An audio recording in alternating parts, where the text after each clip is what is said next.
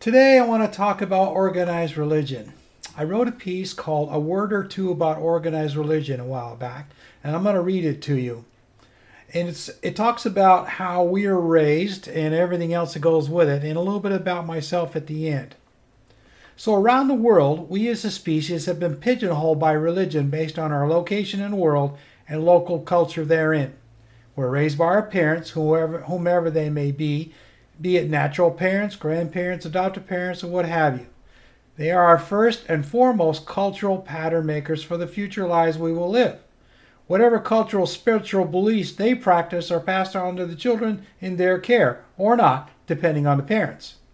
This is one of the reasons why certain spiritual practices are called organized religions. It's because they are passed down and have large regional populations as participants in these rituals. For example, Judaism, Christianity, Islam, Hindi, and Buddhism. Trouble with that as these organized religions have become so entrenched in people's everyday lives that there is little tolerance for any other organized cultural religious practice. They are too alien to contemplate for most. Most people are content with what they are taught as children and don't wish to think about making any changes to their spiritual lives. It's too uncomfortable. People don't like change very much.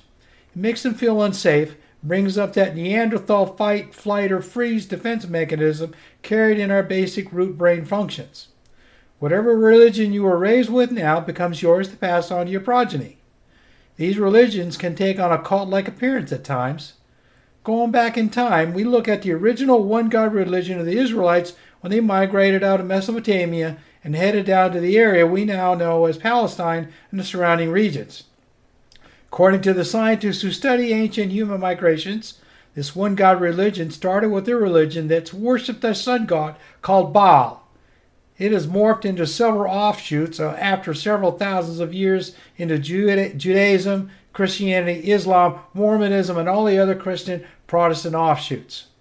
The original Christian religion, as we all know, started with the prophet Jesus of Nazareth and morphed into Catholicism after the Roman Empire died out in its original form. The old empire was remade into the Holy Roman Catholic Church, and instead of a Roman emperor, they changed the name to Pope. These popes behaved as badly as the old emperors did when the empire was at its height. They sent out massive armies to conquer the world in the name of the church, demanded local kings and queens to give obeisance to the church in Rome, which some still do today. Example, the monarchy in Spain. These popes committed de facto genocide against other cultures with spiritual beliefs different than theirs. Over time, cultures like the Celts, Norse, Islam, think the Crusades, and others around the world were slaughtered in the name of this one God religion. Their original cultural beliefs supplanted by forced indoctrination of this organized religion, except Islam and other religions, their Christians and Muslims are still fighting the battle over world dominance. The other organized religions were just as guilty and still are today. The Hindus and Muslims are in a perpetual struggle over who's going to have the predominant culture in their regions. The Hindus are afraid of the Muslims taking away the culture they have embraced for thousands of years. The Muslims are just as bad as the Christians in pushing their mandate to take over the world as the predominant religion. The only ones who benefit from this are the religious leaders. This has been the driving ideology behind all of this population control so the leaders can enrich themselves further. Using organized religion to fleece money and goods from the believers so that the leaders can personally benefit from it has been around since the first organized tribes with shaman. This is the ultimate drug high derived from the feeling of ultimate power of life and death over masses of people. This has been proven over and over again since the dawn of mankind. How do you think kings, queens, and emperors got to be where they were back in the old medieval days? Some got there by fighting prowess and stayed, usually not for long, on thrones by sheer muscle and lack of scruples.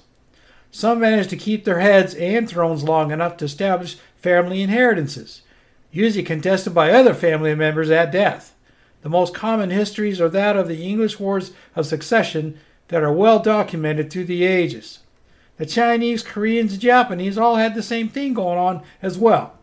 If anyone has ever watched any of the Asian movies from the medieval days of emperors and wars of succession over there, they would see the same similarities as the ones from Europe. Humans, humans haven't changed in the thousands of years of their existence. They will always rally around a figurative flag bearer in order to claw their way up to the top of the tribal food chain. Self centeredness is a large part of the human DNA. The Catholic Church held sway over nearly all the known world at one time. Jesuit priests from Europe traveled the world trying to convert as many indigenous, indigenous peoples as possible to their religion. I can't, for sh- I can't say for sure that Patrick was a Jesuit priest when he was sent by the Pope Emperor to Ireland to convert the masses of Celt Gaels to Catholicism. I don't think so, but I'm pretty sure from reading the old stories that his trip was more motivated by revenge than religious zeal. You see, Patrick was an escaped slave, originally captured on a raid by the Gaels to then Saxon controlled England. Raiding across the Irish Sea was a very common thing back then. Everyone was doing it. The Vikings from up north, the Saxons themselves, it was just common practice. As a slave, Patrick, not his original name, was apparently not treated well, treated well according to the stories. Imagine that, a slave complaining about his workload in captivity. So, as soon as he could, he managed to escape back across the sea and made his way to Rome and gain an audience with the Holy Roman Emperor or Pope at the time. He promised, with the Pope's support, he would go back to Ireland and convert the pagans to Christianity and bring everyone under the sway of the Catholic Church. Of course, the Pope Emperor fell for it, as who wouldn't want more people he can control and make more money for his church and personal pockets?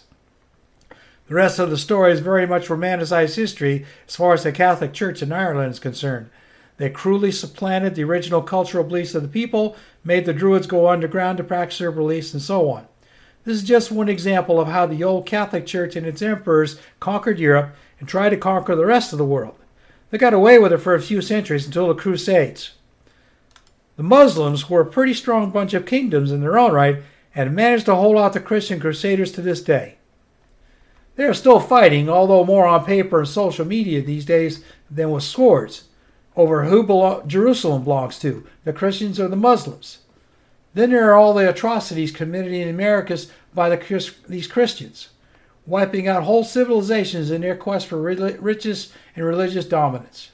The Spanish kingdom raped the land for riches, decimated whole civilizations in Central and South America during their conquering days, a large part of which was tied to the Catholic Church in Rome.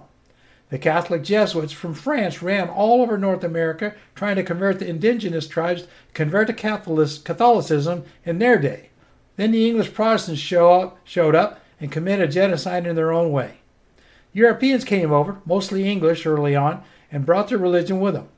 Variations of the original Catholic institutions from Rome and the Church of England.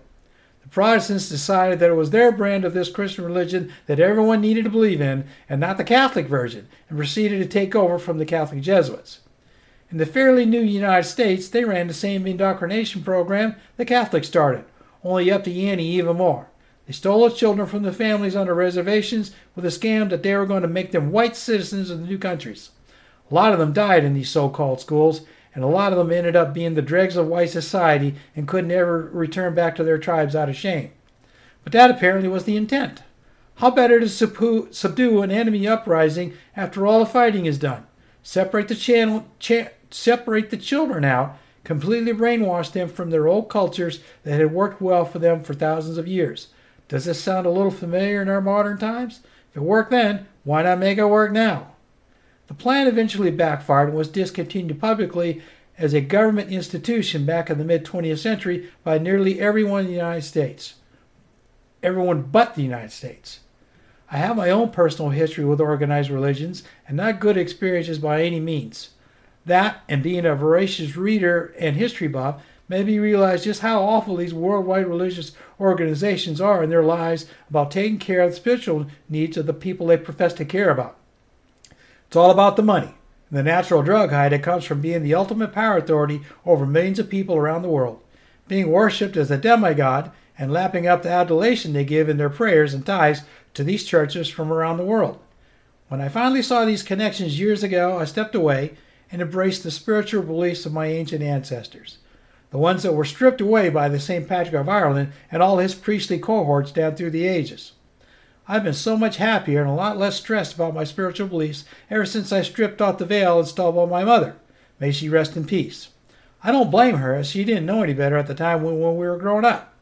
With a father who was anti religion in every way, she just wanted us to try and fit in a little better with mainstream society. We never attended any particular church as we moved around a lot when my brother and I were little. We attended whenever father was in good mood, which was rare, and it could have been anything from Methodist to Baptist, whichever was easiest to drive to. That pretty much stopped by the time we reached high school age. Me and my mother got tired of fighting with my father about it and decided to let us figure out our own way. I think because of this lackluster church attendance, my brother and I never quite took up the religious mantle that she tried to pass on to us, like most other parents of the world. I like to think that we are more the exception to the rule than most mainstream peoples around the world today.